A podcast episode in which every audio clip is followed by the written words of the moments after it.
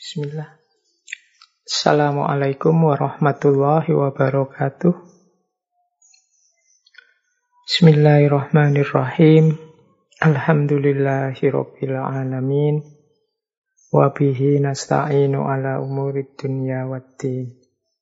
Allahumma salli wa sallim wa barik ala habibina wa syafi'ina sayyidina wa maulana Muhammadin wa ala alihi wa ashabihi wa man tabi'ahum bi ihsanin ila yaumiddin.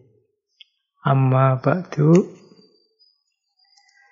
Alhamdulillah teman-teman, akhirnya malam hari ini kita bisa memulai lagi ngaji filsafat kita setelah kita libur kurang lebih mungkin hampir dua bulan.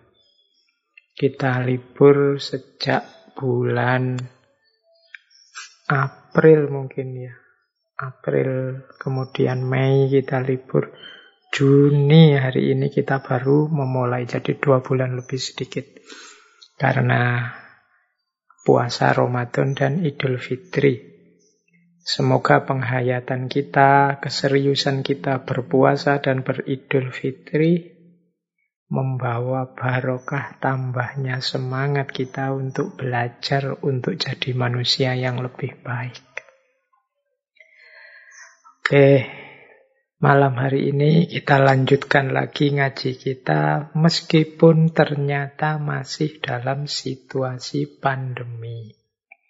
Sehingga kita masih ngajinya jarak jauh, tidak bisa face to face, tidak bisa gayeng lagi seperti dulu. Tapi memang situasinya sedang seperti ini. Kabar-kabar terakhir kan beberapa daerah mulai melonjak lagi, kumat dadi lagi virus coronanya.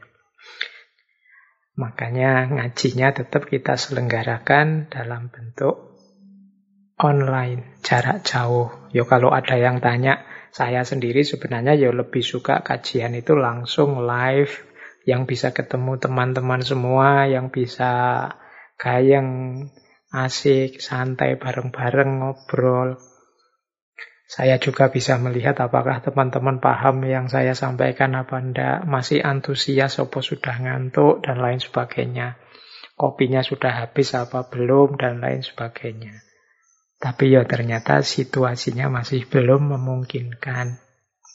Meskipun begitu, tetap semoga kita tidak kendor semangatnya untuk mencari ilmu, nambah wawasan demi meningkatkan kualitas hidup kita secara individual maupun secara sosial.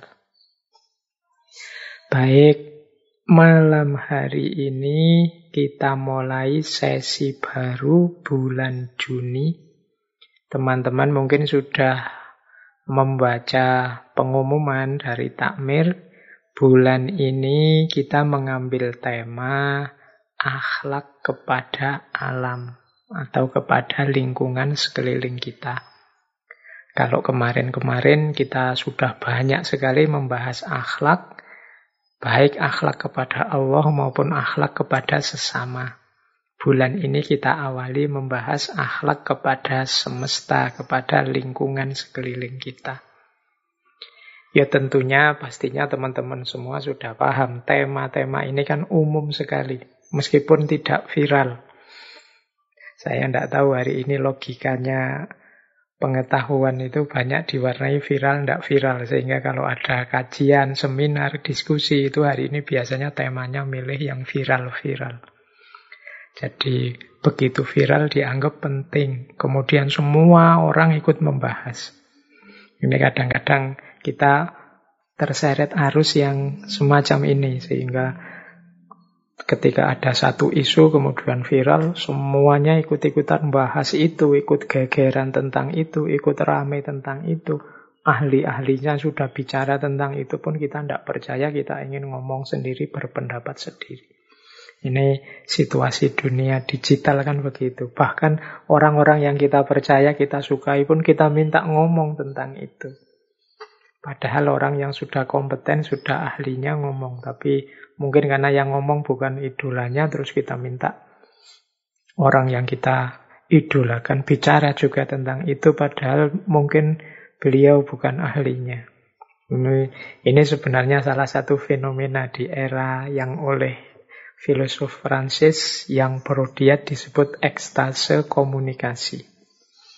Kemarin-kemarin itu saya banyak ditanya tentang konflik Israel-Palestina. Ini kan harusnya yang bicara tentang ini mungkin ahli hubungan internasional atau ahli sejarah atau yang ilmunya relevan dengan itu. Belum lama juga saya ditanya. Satu dua hari kemarin ada yang tanya tentang mengapa pemerintah kok membatalkan naik haji dan lain sebagainya. Itu kan sebenarnya yo ahli-ahli sudah banyak yang ngomong, yang berwenang, berkompeten juga sudah ngomong. Tapi itulah situasi hari ini. Maka ngaji filsafat mungkin agak unik karena kita milih tema-tema yang apa ya kalau istilahnya mungkin semacam anti mainstream atau yang sedang tidak viral. Padahal ya penting. Kita tidak boleh lupa tema-tema semacam ini. Kalau dalam istilahnya filsafat ini tema-tema eksistensial. Menyangkut eksistensi kita dalam hidup ini di muka bumi. Bahkan kalau dari perspektif agama ini nanti berhubungan dengan tugas kita sebagai khalifatullah fil ard. Apakah benar kita ini mengkholifai bumi, mengkholifai alam semesta ini dengan benar? Nah, bulan ini kita mencoba untuk mengangkat tema itu. Ya tentunya dengan gaya ngaji filsafat yang insya Allah teman-teman sudah paham ya rumus-rumusnya, model-modelnya, gaya membahasnya ya tidak jauh-jauh seperti itu. Baik, bulan ini kita mengangkat empat teori empat konsep yang berbeda dalam hal akhlak kepada alam atau kadang disebut environmental etik atau bahasa Indonesianya etika lingkungan. Jadi akhlak kita kepada lingkungan sekeliling kita. Setelah dulu-dulu kita belajar akhlak pada Allah, akhlak pada manusia, sekarang kita belajar akhlak pada lingkungan sekeliling kita. Bulan ini kita membahas empat konsep, empat teori. Malam hari ini sedikit kita gali seorang tokoh dari barat namanya Aldo Leopold. Beliau ini punya teori namanya land ethic. Etika tanah atau kadang diterjemahkan etika bumi Mungkin bisa juga diterjemahkan jadi etika lahan. Kemudian minggu depan kita ketemu Fritjof Capra dengan konsepnya ekoliterasi. Selanjutnya kita masuk ke salah seorang tokoh filosof muslim, Sayyid Hussein Nasr dengan ekosofinya. Konsep ekosofinya saya Hussein Nasr ini bagian nanti dari konsep Saintia Sakra yang dulu pernah kita ulas dalam ngaji filsafat juga. Dan terakhir kita menggali khazanah Nusantara, ilmu-ilmu nenek moyang kita sendiri tentang penghargaan, penghormatan terhadap alam semesta, saya ambil dari konsep Jawa, memayu hayuning bawono. Jadi itulah empat tema yang nanti kita gali. Yo masih banyak tema-tema yang lain, jadi tidak menutup kemungkinan nanti kita ada etika lingkungan atau akhlak pada lingkungan seri 2, seri 3, dan lain sebagainya. Yo ndak terus-terusan bahas ini nanti bosen kita sesi-sesi. Baik, ini saya beri pengantar dulu sebentar tentang konsep etika lingkungan ini.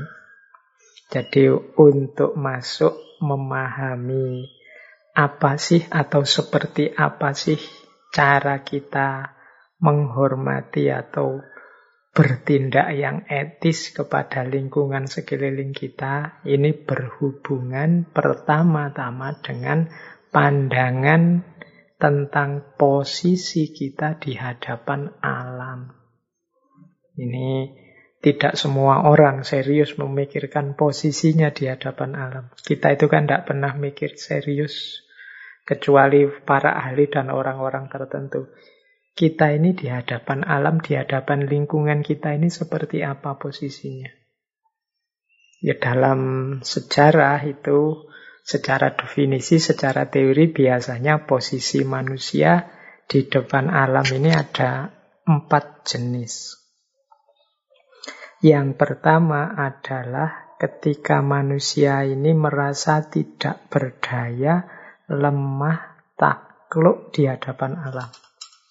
Nah, jadi mungkin kalau dalam sejarah peradaban manusia memang ada fase ketika manusia ini mungkin karena peradabannya belum berkembang, ilmu pengetahuannya belum berkembang, sehingga dia inferior di hadapan alam. Jadi di hadapan laut, di hadapan angin, di hadapan gunung-gunung, di hadapan ancaman aneka bencana dan lain sebagainya.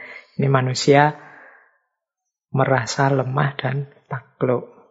Padahal nanti kalau teman-teman membaca Al-Quran kan ada istilah sakhorolakum. Jadi Allah itu sebenarnya sudah menundukkan alam untuk manusia. Tinggal manusianya mampu apa tidak memanfaatkan alam. Ya tentunya dengan ilmu, dengan pengetahuan. Jadi orang-orang yang inferior, lemah, takluk di hadapan alam ini secara umum bisa disebut ya karena memang belum paham, belum punya ilmunya, belum ngerti ilmunya. Sehingga tidak bisa memanfaatkan alam semesta untuk memenuhi kebutuhan-kebutuhannya. Jadi ini versi pertama, ini kalau di kajian-kajian tauhid biasanya kemudian kajiannya diarahkan kepada makanya kita harus cari ilmu Orang yang punya ilmu lah yang bisa tidak takluk di hadapan alam, tidak lebih rendah di hadapan alam, dan orang yang semacam ini yang nanti tauhidnya bisa memuncak. Mengapa? Karena orang yang tidak berdaya, orang yang takluk, apalagi orang yang ditindas ini kan tidak bisa menomorsatukan Tuhan, tidak bisa bertauhid secara puncak karena dia sedang kalah, sedang dizolimi. Bahkan ada yang bilang dulu itu sampai ada penyembahan-penyembahan terhadap alam, ketakutan sehingga membuang sajen macam-macam terhadap alam, ke laut, ke pohon, dan lain sebagainya itu karena memang ilmunya belum nyampe tentang alam. Sehingga mungkin takut dengan laut, kemudian membuang persembahan ke laut. Ada teori seperti itu. Tapi yang jelas posisi lemah dan merasa takluk sama sekali di hadapan alam ini juga tidak positif. Yang kedua ada kebalikannya. Ini yang sering dikeluhkan hari ini. Orang mengeksploitasi alam, menguasai alam se apa sedalam-dalamnya, sedahsyat-dahsyatnya, tidak peduli lagi tentang kelestariannya. Ini gaya kedua. Ini juga negatif, berlebihan, bahkan nanti mengancam manusia sendiri. Jadi dari ekstrim pertama manusia sama sekali inferior, kalau ekstrim kedua ini sama sekali superior, bahkan eksploitatif, bahkan destruktif terhadap alam. Ini sering dikritikkan pada orang-orang modern yang terlalu asyik dengan sains dan teknologinya tanpa mempedulikan kelestarian alam. Yang ketiga, posisi manusia yang memanfaatkan alam untuk memenuhi kebutuhan hidupnya. Kalau ini make sense, asal tidak berlebihan, asal tidak jatuh pada kelemahan atau superioritas tadi. Posisi ketiga ini lebih positif. Jadi ya dari alam kita ambil, kita manfaatkan sesuai kebutuhan kita. Ini posisi ketiga. Ada lagi posisi keempat. Nah, ini yang diidealkan. Yaitu selain memanfaatkan adalah peduli dengan alam dan lingkungan sekeliling kita. Yaitu hidup selaras dengan lingkungan sekeliling kita. Jadi kita menjaga harmoninya, kita menjaga kelestariannya. Yang ini nanti kita bahas panjang sekali satu bulan ini. Jadi hampir semua nanti teori-teori yang kita bahas ini mengkritik dua posisi yang pertama tadi, kemudian menyetujui dua posisi yang terakhir, yaitu mengkritisi sikap inferior dan superior, dan menyetujui sikap memanfaatkan serta menjaga keselarasan dan keseimbangan. Ini positioningnya itu. Maka sekarang mari kita mulai serius dengan hidup kita. Bagaimana sih kita memperlakukan lingkungan kita ini? Nah, nanti ada secara umum, nah, sebenarnya banyak sekali teori-teori, tapi secara umum nanti ada tiga teori utama ketika seseorang membahas tentang lingkungan. Jadi tiga teori utama yang dikenal sebagai etika lingkungan atau environmental ethic. Nah, kita belajar dulu. Ini masih pengantar loh ya, belum masuk ke Leopoldnya. Tidak apa-apa, malam ini kita belajar pelan-pelan seperti biasa. Tidak harus kemerungsung. Kalau ngantuk, ya tidur saja, tidak apa-apa. Besok dilanjutkan lagi, wong ini bisa ada langsung di YouTube kan bisa rekamannya diulang-ulang. Ya ini jadi materi-materi anak-anak kuliah mungkin yang pas materi tentang lingkungan atau anak-anak yang kuliah lingkungan itu pasti mereka dapat ini. Atau filsafat yang membahas tentang etika. Ini pasti diperkenalkan ini. Jadi tidak masalah ya bagi yang yang sudah kuliah di jurusan itu atau menggeluti bidang ini mestinya ini informasi-informasi lama. Tapi bagi yang belum tahu, semoga sekarang nambah wawasannya. Nah, yang pertama ada namanya etika lingkungan yang coraknya antroposentrisme. Antroposentrisme itu dari kata-kata antropos. Antropos itu manusia. Sentrisme berarti sentralnya, pusatnya. Teori etika yang pertama ini memandang bahwa manusia adalah pusatnya lingkungan, pusatnya ekosistem. Manusialah yang paling penting. Nilai tertinggi yang paling berharga di tengah ekosistem itu manusia. Nah, cara pandang ini namanya antroposentrisme. Berarti apa? Semua yang bukan manusia itu akan dianggap penting kalau dia mendukung kepentingan manusia. Dia akan dianggap bernilai kalau dia mendukung, memenuhi kebutuhannya manusia. Jadi teori ini dikenal sebagai antroposentrisme. Ukuran penting atau tidaknya sesuatu yo dilihat dari kepentingannya manusia. Jadi alam, lingkungan sekeliling kita itu yang dianggap bisa membantu manusia, membantu kita yang ada di dalamnya, itu dia dianggap penting. Sehingga alam atau lingkungan itu posisinya akhirnya hanya jadi objek atau alat atau media bagi manusia untuk memenuhi kebutuhannya manusia dilayani sepenuhnya dan dia yang menguasai dan mengambil manfaatnya. Nah, ini namanya antroposentrisme. Ya tentunya pendapat ini nanti banyak dikritik. Ini yang sering jadi sebab munculnya krisis lingkungan. Ini juga misalnya kalau kita dalam kehidupan kita sehari-hari ya. Kalau secara teori mungkin kita juga tidak setuju dengan antroposentrisme manusia yang ingin enaknya sendiri, ingin menangnya sendiri. Tapi dalam prakteknya kadang-kadang kita itu gayanya yo antroposentris ini.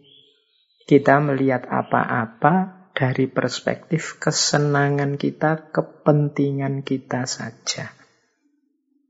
Jadi kita nyari yang enak, yang nyaman untuk kita. Kadang-kadang kita tidak peduli dengan kelestarian lingkungan apalagi. Dengan harmoni lingkungan apalagi. Kita ingin rumah kita bebas sampah misalnya. Itu kan bagus, kepentingan kita. Tapi terus karena tidak ada tempat pembuangan sampah yang layak, akhirnya kita buang ke sungai. Yo, rumah kita nyaman, tidak ada sampahnya. Sekarang sungainya yang kotor.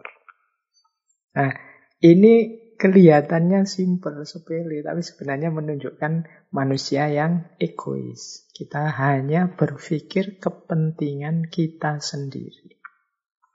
Mungkin kita punya binatang peliharaan, mungkin kita punya hari-hari ini kan banyak orang suka menanam-nanam macam-macam mumpung pandemi, mumpung corona. Ini ini bagus sebenarnya dari sisi kelestarian lingkungan, harmoni macam-macam. Tapi coba ditengok logikanya, cara berpikirnya, cara menyikapinya. Kalau dibalik itu logikanya hanya untuk kesenanganku, untuk hobiku, untuk kepentinganku, untuk aku manfaatkan hanya demi kebutuhanku saja. Di luar itu tidak dipertimbangkan, sebenarnya meskipun kita punya banyak tanaman, punya banyak peliharaan, kalau logikanya masih ini, pengabdiannya hanya untuk kepentingan kita sebagai manusia, menurut saya masih kategorinya antroposentrisme. Manusialah yang jadi pusatnya segalanya. Oke, jadi yang pertama ini ya nanti mungkin lebih jelas di belakang bedanya apa dengan yang lain. Yang kedua, ada teori namanya biosentrisme. Nah, ini biosentrisme ini kebalikannya antroposentrisme. Ya dari kata-kata bios. Bios itu artinya kehidupan. Jadi sentralnya sekarang tidak hanya manusia. Kalau dalam biosentrisme, ya setiap yang punya kehidupan di sekeliling kita itu nilainya sama dengan kita. Jadi manusia dan sekelilingnya itu punya level dan nilai yang sama. Jadi pusat perhatiannya sekarang tidak manusia saja, tapi setiap yang hidup itu punya hak dan punya nilai yang sama, yang harus sama-sama dilindungi, sama-sama diselamatkan, sama-sama dilestarikan. Setiap makhluk hidup perlu dipertimbangkan secara serius ketika diambil keputusan tentang mereka. Tidak hanya dengan mempertimbangkan kepentingan manusianya, tapi juga kelestariannya dan harmoninya dengan kita. Itu namanya biosentrisme. Di yang kedua ini, manusia tidak lagi dipandang pusatnya atau yang lebih tinggi dibandingkan alam, tapi manusia dipandang sebagai bagian dari alam semesta manusia juga seperti unsur-unsur alam yang lain. Dia juga terkena hukum alam kok. Yang kita sering menyebutnya sebagai sunatullah itu kan berarti manusia bagian dari alam. Manusia juga tidak super power, dia juga punya keterbatasan-keterbatasan seperti hanya makhluk hidup yang lain. Manusia juga ternyata sangat butuh kepada unsur-unsur yang lain di lingkungannya. Kita butuh air, kita butuh udara, kita banyak hal yang kita butuhkan di sekeliling kita. Maka menurut biosentrisme ini ya segala yang hidup itu punya nilai. Tidak hanya manusia yang bernilai. Ini perspektifnya biosentrisme. Manusia itu di hadapan alam berarti dia bagian dari alam, harus pula memahami alam karena jangan sampai dia tidak paham tentang ikhwal lingkungannya sehingga nanti merusak keseimbangannya yang jatuhnya juga merusak dirinya sendiri. Dia juga harus menghormati lingkungannya dan dia sadar bahwa dia juga butuh pada dirinya, pada lingkungan yang ada di sekelilingnya. Jadi ini teori kedua, namanya biosentrisme. Oke, ini yang kedua ya. Yang ketiga, nah nanti Aldo Leopold dengan land etiknya ini yang ketiga ini. Yaitu namanya ekosentrisme. Ekosentrisme itu pandangan bahwa kalau tadi kan biosentrisme itu semua yang hidup. Kalau ekosentrisme bahkan tidak hanya yang hidup. Yang tidak hidup pun punya nilai. Tidak boleh kita sembarangan. Jadi akhlak kita, etik kita, berbuat baik kita tidak hanya pada yang makhluk hidup, tapi juga pada yang tidak hidup. Yo yang tidak hidup itu kita memahaminya misalnya air, udara, tanah, ini kan barang tidak hidup. Ini juga bernilai. Kita tidak boleh sembarangan. Rusaknya, tercemarnya, kacaunya, tidak harmonisnya unsur-unsur ini, baik yang hidup atau tidak hidup, pada akhirnya juga akan menyusahkan kita.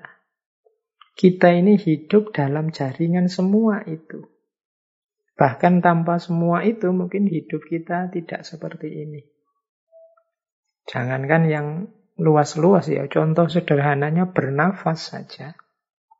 Kita ini kan menghirup oksigen mengeluarkan karbon dioksida.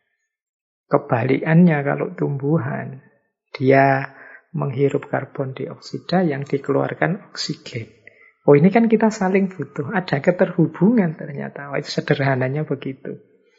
Jadi teori yang ketiga ini, ekosentrisme ini, kita ini dengan alam sekeliling kita saling terhubung. Tidak ada yang hidup-hidup, yang tidak hidup juga. Nah, Aldo Leopold nanti dengan teori land etiknya itu arahnya ke sini. Arahnya ke ekosentrisme. Bagaimana kita menjalin hubungan baik, kita berakhlak kepada lingkungan sekeliling kita, tidak hanya yang hidup tapi juga yang tidak hidup. Kalau bahasanya anak-anak sekolah tidak hanya yang biotik tapi juga yang abiotik. Oke, lumayan ya dapat satu wawasan bagi yang belum tahu. Bagi yang sudah tahu mungkin diingatkan dengan materi yang dulu pernah diketahui. Kita lanjutkan lagi. Nah, ini saya tambah lagi untuk pengantar. Jadi mengapa sih kok tema etika lingkungan ini penting?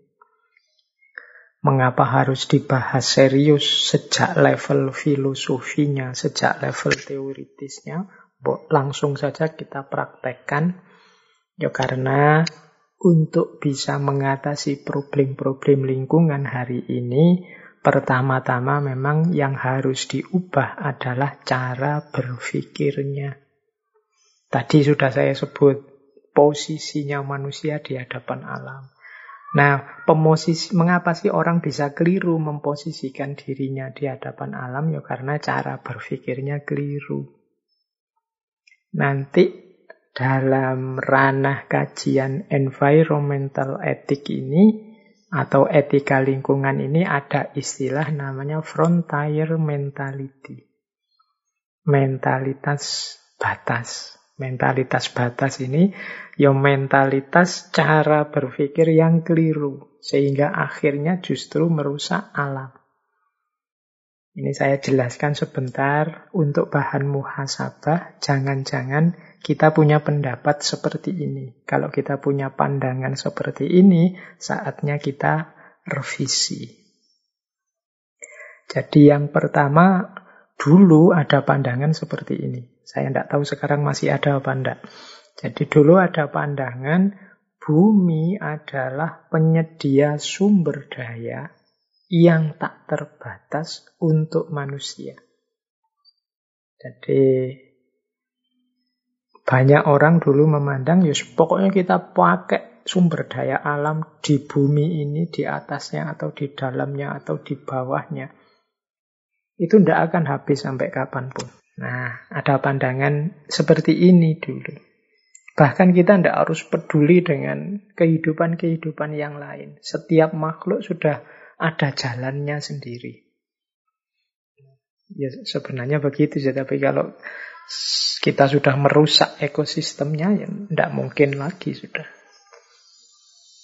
Tapi mental egois tidak perlu berbagi dengan kehidupan yang lain, itu nanti akan jadi masalah. Jadi problem besar pertama adalah pandangan kita bahwa sumber daya alam itu tak terbatas. Bumi menyediakan apa pun yang kita butuhkan secara tak terbatas. Yang kedua, lanjutannya, semua kebutuhan manusia akan selalu tersedia. Jadi tidak mungkin manusia butuh sesuatu dan alam atau bumi tidak menyediakannya. Nah, ini pandangan kedua, sambungan dari yang atas tadi. Jadi tak terbatas dan pasti tersedia. Bahkan yang ketiga, bumi juga punya daya, punya kapasitas untuk menerima dan mengelola limbah dan pencemaran dan apa pun angkara murka yang dilakukan manusia di atasnya. Jadi tenang saja bumi ini kokoh dan kuat dengan segala kedahsyatannya. Kita beri dia comberan, kita beri dia limbah, kita beri dia zat kimia beracun, kita beri dia, dia akan tetap teguh, tetap kuat. Nah, ini mungkin saya tidak tahu, ada sekali dua kali pandangan seperti ini muncul dalam ngaji filsafat. Ini pandangan namanya frontier mentality. Jadi pandangan yang keliru. Ini membuat manusia arogan tadi, sembrono.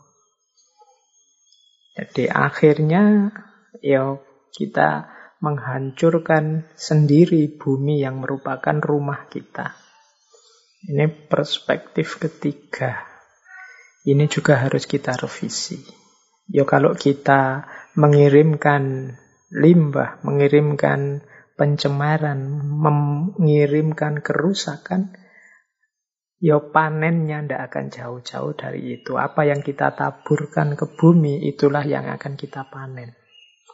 Kalau kita menaburkan angkara murka dengan limbah, dengan pencemaran, dengan polusi, dengan kekotoran, ya panennya akan di seputar itu mungkin rusaknya kualitas udara, rusaknya kualitas tanah, dan lain sebagainya, yang pada akhirnya yang sengsara tidak lain adalah kita sendiri sebagai manusia. Yang keempat, pandangan bahwa manusia itu lebih tinggi dari alam, tidak sama dengan alam, dan tidak termasuk alam. Ini sudah jelas sebenarnya, tidak perlu saya jelaskan. Banyak orang yang masih merasa kita ini makhluk yang paling tinggi. Kita ini makhluk yang lebih tinggi. Nah ini pandangan-pandangan seperti ini nanti memunculkan arogansi, kesombongan. Watak yang dibenci oleh agama. Kemudian yang kelima, alam dilihat sebagai sesuatu yang harus ditaklukkan. Ditaklukkan itu berarti tadi untuk dieksploitasi dengan alat namanya teknologi. Manusia dengan akalnya membuat teknologi untuk mengeksploitasi alam dan manusia merasa itulah haknya. Nah ini jalan berpikir yang harus diluruskan. Jadi ini Secara epistemologi kalau dalam filsafat ini cara berpikir atau nalar semacam inilah nanti yang ketika masuk dalam relasi antara manusia dengan lingkungannya akhirnya menghasilkan kerusakan-kerusakan, destruksi-destruksi. Baik, nah, itu pengantarnya. Wah, pengantarnya panjang. Bismillah sekarang baru kita mulai ke tokoh kita malam hari ini. Ini tokoh kelahiran Iowa, Amerika. Nama lengkap beliau ini Ren Aldo Leopold. Beliau ini lahirnya tanggal 11 Januari 1887. Ini berarti apa? Bintangnya Capricornus ya, kalau tidak salah. Baik, Aldo Leopold ini seorang tokoh pecinta lingkungan, filosof, penulis, ahli ekologi, ahli tentang hutan, ahli tentang konservasi. Aktivitas-aktivitasnya tidak jauh dari dunia ekologi. Kalau teman-teman mungkin suka menyaksikan Discovery Channel atau senang berkunjung ke tempat-tempat konservasi alam, adanya yang semacam itu itu sedikit banyak merupakan jasanya Aldo Leopold ini. Beliau ini ada yang mengatakan merupakan founding father-nya pusat perlindungan satwa liar. Beliau ini bahkan kalau di dunia akademik ini beliau ini menciptakan satu bidang kajian baru namanya wildlife management. Ini kalau diartikan letterlek, manajemen kehidupan liar. Kehidupan yang masih alami, original. Itu makanya tadi berhubungan dengan konservasi alam dan lain-lain. Nah, beliau ini memang sejak kecil diasuh oleh seorang ayah yang cinta dengan alam. Jadi ayahnya Aldo Leopold ini namanya Karl Leopold itu suka mengajak anaknya untuk bereksplorasi ke alam yang masih asli, ke hutan-hutan, ke sungai, ke pohon-pohon, observasi satwa, dan lain sebagainya. Ini. Jadi karena memang ditanamkan sejak kecil, jiwa cinta alamnya lahir. Jadi Ya semoga ini bisa menginspirasi kita ya. Adik-adik kita, anak-anak kita mungkin ya tidak masalah kalau sering-sering kita perkenalkan, kita tunjukkan alam yang masih asri, yang masih asli. Sehingga dia punya referensi situasi dan lingkungan apa yang harus dia pertahankan. Nah, segala aktivitasnya Aldo Leopold ini ya tidak jauh-jauh dari situ. Dia ini melihat banyak satwa yang terancam punah, banyak tumbuhan yang sudah tidak ada lagi karena habis dibasmi oleh manusia. Maka nanti dia mendirikan beberapa organisasi baik yang sifatnya akademik maupun organisasi yang sifatnya sosial untuk ranah ini. Nanti pengaruhnya secara internasional semakin terasa ketika beliau menulis satu buku. Ini buku ini malam hari ini yang paling banyak kita pakai yaitu yang judulnya Saint Conti Almanac. Ini buku ini isinya tentang bagaimana cara melindungi, menjaga ekosistem, bagaimana sadar lingkungan dan lain sebagainya. Yo isinya sebenarnya kalau kita baca hari ini mungkin kita sudah sangat sering mendengar apa yang dikatakan oleh Leopold ini. Makanya saya angkat dalam rangka setidaknya memberikan pengantar pada kita untuk punya kepedulian, punya cinta, dan punya akhlak terhadap lingkungan sekeliling kita hari ini. Meskipun situasinya dalam banyak aspek, kalau saya bicara tentang alam ini memang banyak yang memprihatinkan. Tapi yo tidak mungkin kan kalau Pak sudah terlanjur rusak, ya berarti sekalian biarkan rusak saja kan tidak begitu. Tetap kita berusaha semoga bisa dilakukan perbaikan-perbaikan. Bahkan nanti Leopold sendiri, ini kebetulan saya bawa quotes-nya, satu ketika menyatakan begini, kita mungkin tidak akan pernah mencapai harmoni dengan bumi Sebagaimana kita tidak pernah mencapai keadilan atau kebebasan sejati untuk masyarakat. Ehwal aspirasi-aspirasi mulia ini yang penting bukanlah pencapaian, tetapi perjuangan. Jadi ini menurut saya ini kalimat yang bagus untuk menumbuhkan semangat kita dari pesimisme. Jadi kita itu kan sering Pak, apa bisa manusia itu adil? Apa bisa kita menemukan kebebasan sejati? Itu kan kita terus pesimis. Ya meskipun kita tidak bisa menemukan keadilan, tidak bisa meraih kebebasan, yang penting kita berjuang, berusaha untuk adil, dan berjuang untuk melepaskan diri dari berbagai penindasan. Yang penting perjuangannya, bukan pencapaiannya termasuk tentang menciptakan harmoni ini. Apa mungkin situasi sudah seperti ini?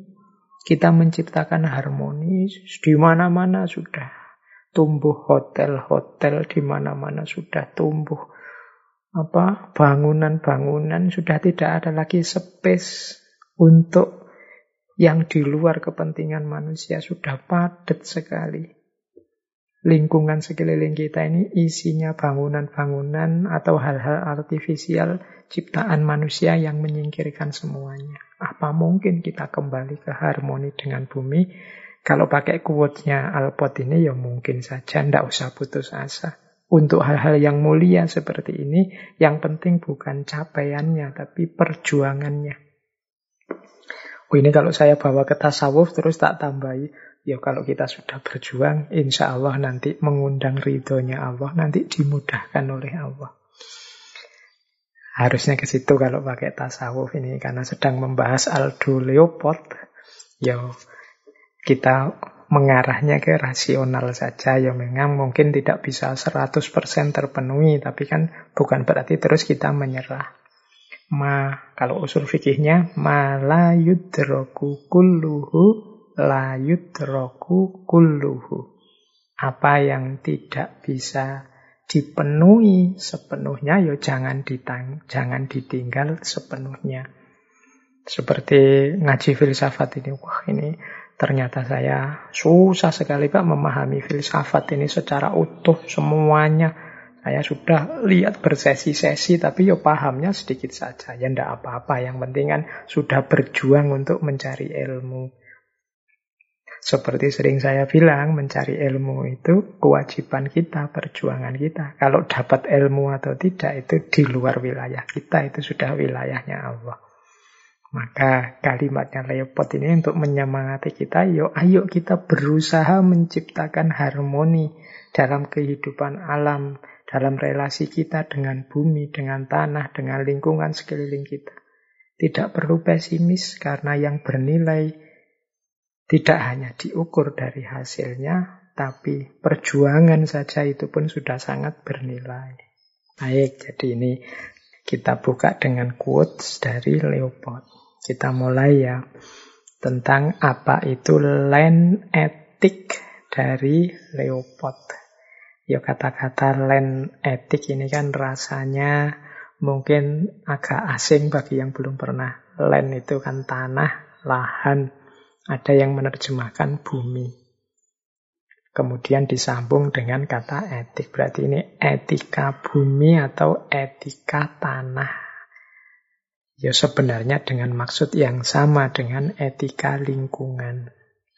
The land ethics simply enlarge the boundaries of the community to include soils, waters, plants, and animals, or collectively the land. Jadi land etik itu ringkasnya begini loh katanya Aldo Leopold. Kita memperluas batas community, batas komunitas kita. Dengan memasukkan tanah, air, tanaman, binatang. Atau semuanya kita sebut the land. Nah, jadi maksudnya selama ini yang kita anggap keluarga, yang kita anggap masyarakat itu kan hanya manusia. Jadi berapa anggota kita di RT ini itu kan selalu hanya menghitung manusia. Kita tidak pernah menghitung yang sifatnya alam. Kita tidak pernah menghitung binatangnya, tidak pernah menghitung tanamannya, airnya, tanahnya. Ini menunjukkan bahwa kita tidak menganggap mereka keluarga kita atau komunitas kita atau masyarakat kita.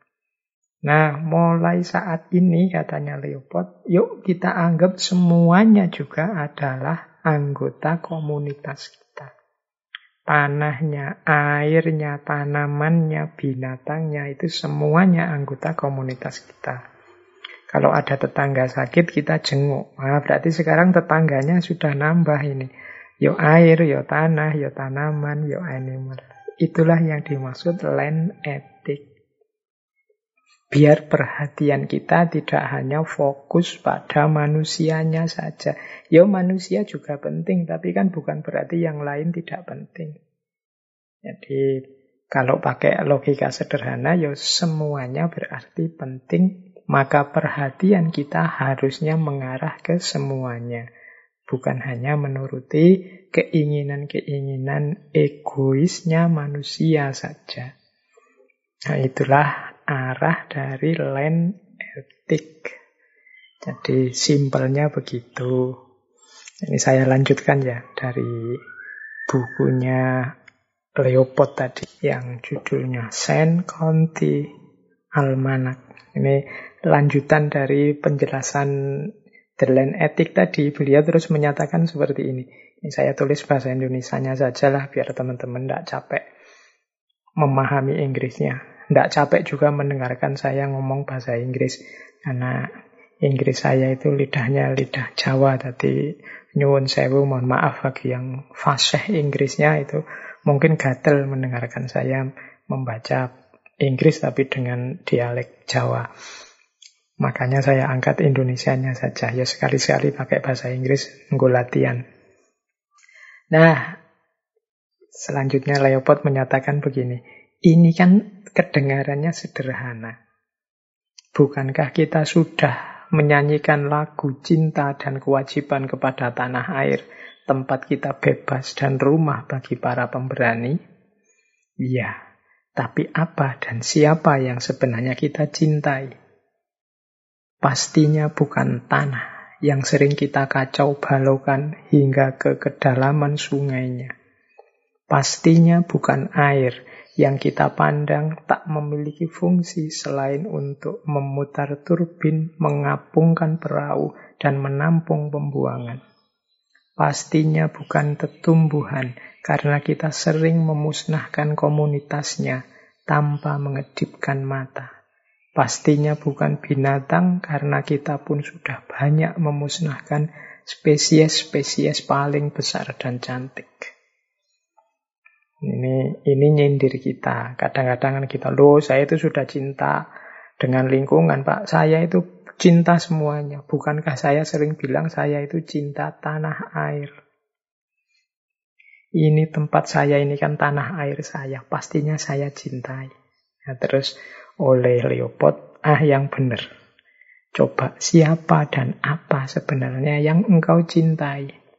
Apakah tanahnya, apakah airnya, apakah tumbuhannya, apakah binatangnya? Ternyata kata Leopold tidak semua. Kalau kita bilang cinta tanah air itu ternyata yo lagi-lagi urusannya kepentingan manusianya. Jadi bukan kepentingan tumbuhan, kepentingan binatangnya atau kepentingan lingkungannya. Buktinya apa? Itu kan terus beliau nyindir kita. Mesti bukan cinta pada tanahnya. Wong kita mengacaukan tanah itu dengan limbah lah, dengan kekotoran lah, dengan macam-macam. Pasti juga bukan airnya, wong air itu kita hanya mikir sejauh mana air itu menyuplai, mendukung kehidupan kita. Pasti bukan tentang tumbuhannya, karena kita itu ya dengan santainya kadang memusnahkan tumbuhan tanpa mengedipkan mata. Tanaman-tanaman kita basmi, hutan-hutan kita kunduli dengan santai saja. Pasti juga bukan binatang. Banyak binatang yang sudah punah karena ulah kita. Nah, jadi mungkin tadi dengan definisi mari kita cintai lingkungan kita, mari kita cintai airnya, tanahnya. Terus kita jawab, sudah kok saya itu sejak lama sudah melakukan cinta tanah air. Nah, terus dijawab oleh Leopold, ah masa apa benar yang engkau cintai tanahnya atau airnya? Buktinya perilakumu tidak menunjukkan sikap seorang yang mencintai tanahnya atau mencintai airnya.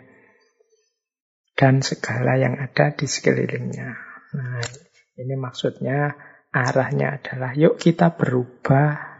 Jangan seperti itu lagi. Kalau memang kita menyatakan cinta tanah air, yuk kita harusnya juga secara harafiah menunjukkan kecintaan kita kepada tanah, kecintaan kita kepada air.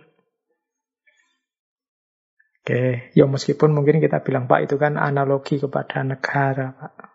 Cinta kita kepada negara. Ya kalau memang begitu, sebenarnya kita tidak cinta pada tanah, kita tidak cinta kepada air. Lagi-lagi orientasinya ke manusianya, yaitu kalimat sindiran saja dari Leopold. Baik, kita lanjutkan lagi. Nanti ada yang baru apa yang dibawa oleh Leopold. Nah, sebelum menjelaskan land etiknya, Leopold menjelaskan etika tanah atau etika bumi ini sebenarnya menyempurnakan atau meluaskan, melanjutkan konsep etik yang sebelumnya sudah dikenal oleh manusia dalam peradabannya. Ya kalau yang tentang akhlak ini kan memang ahlinya itu ya manusia. Dan menurut Leopold, hari ini konsep etiknya manusia itu harus sudah berkembang ke level land etik ini. Ini beliau menguraikan begini. Dulu itu manusia itu menganggap yang terkena nilai dan hukum etik itu hanya manusia yang bebas. Zaman dulu manusia itu kan ada dua jenis, manusia yang bebas atau budak. Buddha ini tidak dihargai dan diperlakukan seperti manusia, tapi diperlakukan seperti barang yang bisa diperjualbelikan atau seperti alat. Jadi zaman dulu sistem etik itu dikembangkan dengan mempertimbangkan ini dari manusia bebas untuk manusia bebas. Hatta termasuk zaman peradaban Yunani. Jadi yang kita kenal sebagai peradaban rasionalnya manusia, apalagi di belahan bumi yang lain, termasuk sebelum Islam datang, Jazirah Arab itu kan kita kenal juga banyak budak-budak. Ya sebenarnya di seluruh dunia juga begitu mode hidupnya. Nah, jadi ini gaya etik awal. Manusia masih dipilah-pilah yang bebas atau yang budak dan urusan etik ini biasanya hanya oleh dan untuk manusia yang bebas. Yang tidak bebas, tidak layak dihargai, dinilai secara etik atau secara moral. Itu dulu. Kemudian muncul kesadaran, semua manusia itu sama kok. Nah, ini luas lagi berarti etik ini, akhlak ini. Setiap orang dikenai hukum etik, tidak boleh ada diskriminasi, tidak boleh ada penindasan, tidak boleh ada perendahan terhadap siapa pun manusia. Ini mungkin puncaknya lahirnya Universal Declaration of Human Rights. Jadi lahirnya konsep HAM khususnya yang dari PBB itu itu menunjukkan kesadaran bahwa semua manusia tanpa kecuali jangan ada lagi perbudakan. Semua manusia itu nilainya sama. Nah, jadi etika berbuat baik itu ya pada semua manusia. Terus maunya Leopold ya sebenarnya jangan hanya berhenti di situ. Kita harus melanjutkan konsep etik ini bahkan untuk seluruh alam semesta. Untuk segala apa yang ada di lingkungan kita, di sekeliling kita. Itu juga kita hormati, kita anggap sebagai bernilai. Jadi akhlak kita itu tidak hanya pada sesama manusia, tapi juga pada yang bukan manusia yang ada di sekeliling kita. Mencakup seluruh alam semesta.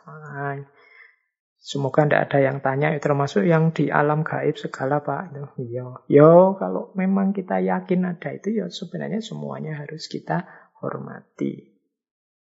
Jadi, cuma kali ini kan kita tidak tema ke sana, kita bahasnya yuk ke alam lingkungan sekeliling kita.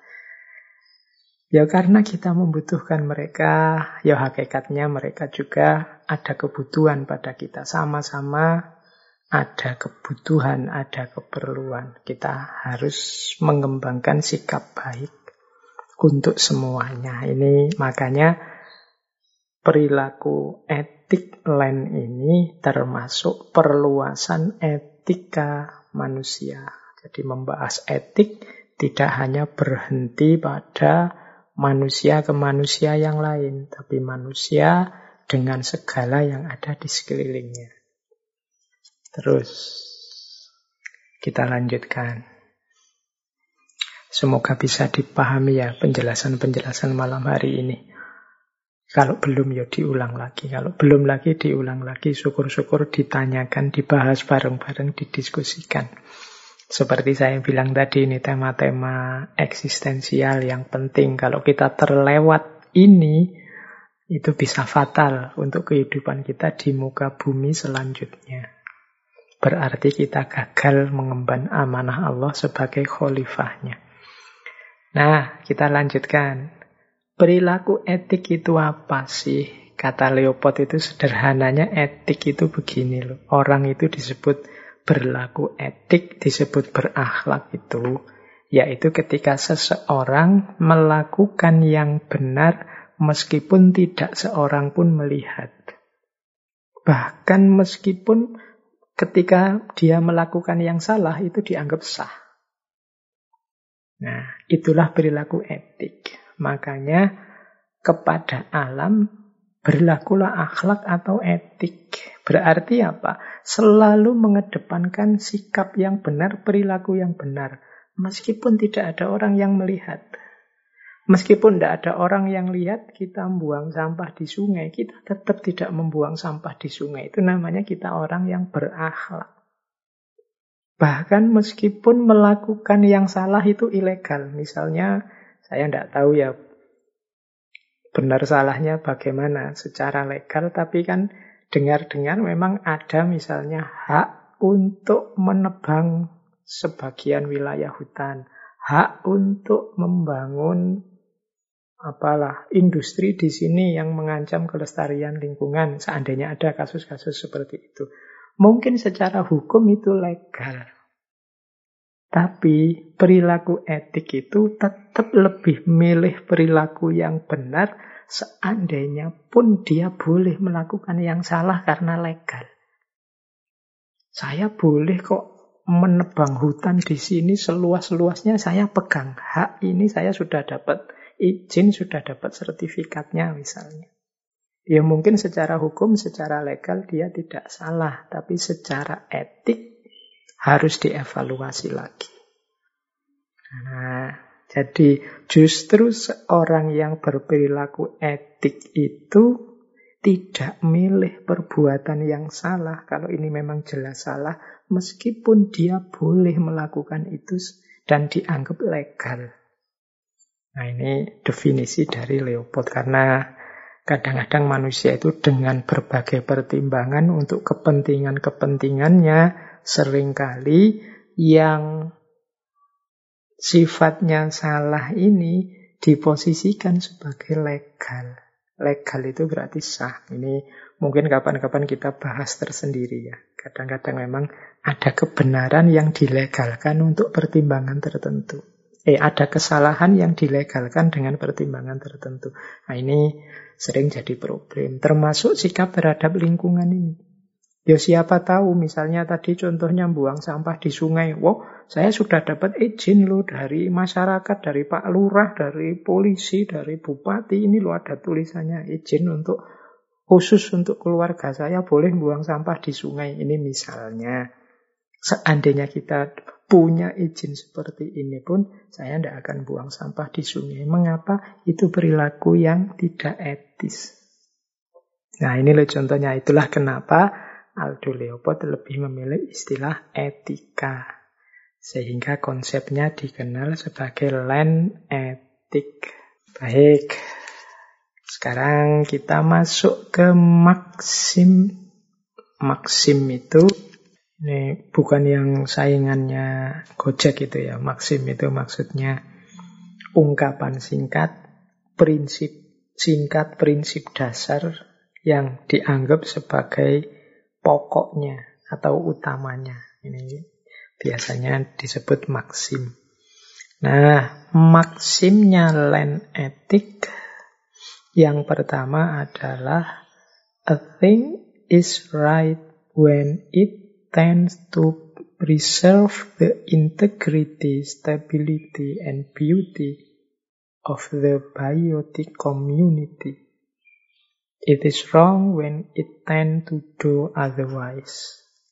Sesuatu itu benar kalau dia cenderung melestarikan integritas, stabilitas, dan keindahan komunitas hidup. Serta salah kalau punya kecenderungan sebaliknya. Jadi land etik itu rumus pertamanya adalah kalau saya melakukan sesuatu ini mengacaukan integritas komunitas hidup sekeliling kita atau tidak. Mengacaukan stabilitas hidup sekeliling kita atau tidak. Mengacaukan, merusak keindahan lingkungan hidup sekeliling kita atau tidak. Ini jadi pertimbangan utama. Kalau sebaliknya, ya berarti tidak etis, tidak benar apa yang kita lakukan itu. Nah, ini maksim utamanya. Jadi kalau kita ingin melakukan sesuatu apa pun, ayo kita tengok ini merusak keseimbangan harmoni ekosistem sekelilingku atau tidak.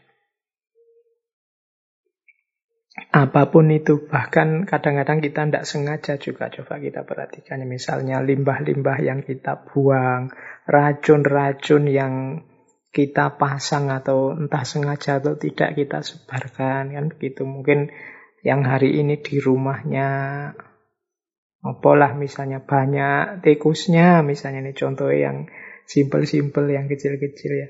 Kemudian kita saking jengkelnya terus masang racun untuk para tikus itu.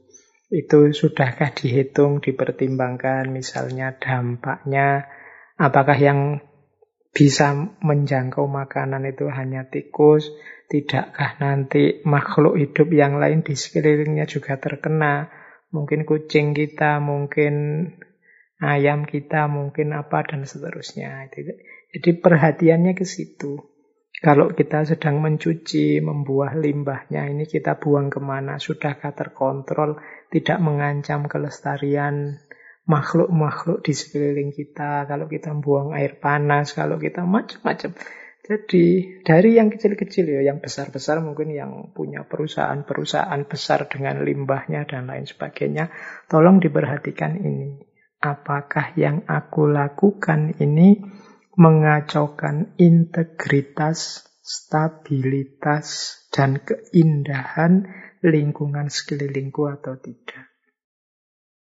Kalau tidak berarti itu salah, jadi berarti kita sedang melakukan sesuatu yang tidak etis. Kalau iya melestarikan, berarti kita sedang melakukan sesuatu yang benar. Jadi sederhananya itu. Ya nanti detail pelaksanaannya teman-teman harus belajar lagi untuk mengevaluasi tindakan-tindakan kita sejauh mana efek dan pengaruhnya terhadap lingkungan sekeliling kita. Jadi ini rumus pertama, maksim pertama. Maksim kedua ajaran pokok kedua dari land ethic ini adalah the land ethic change the rule of Homo sapiens from conqueror of the land community to plain member and citizen of it. Jadi land ethic ini mengubah peran Homo sapiens Homo sapien ini berarti manusia dari penakluk alam menjadi anggota atau masyarakat alam. Ini yang kedua. Jadi berarti yang kedua ini berhubungan dengan posisi dan makna diri kita. Dalam land etik, diri kita ini diposisikan sebagai plain member and citizen.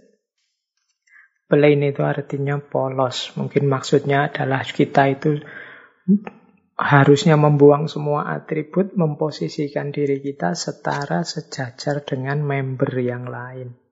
Jadi dengan anggota komunitas hidup kita yang lain. Itu namanya plain member and citizen tidak boleh lagi menjadi conqueror. Conqueror itu penakluk. Cirinya penakluk itu dua. Yang pertama adalah arogan. Arogan itu sombong. Merasa besar, merasa yang paling penting. Ini bolak-balik di ngaji filsafat jadi tema tentang betapa negatifnya orang yang sombong, betapa negatifnya orang yang merasa dirinya paling penting, paling pinter, paling bisa. Termasuk juga sebenarnya kalau kemarin-kemarin kan ilustrasinya selalu antar manusia.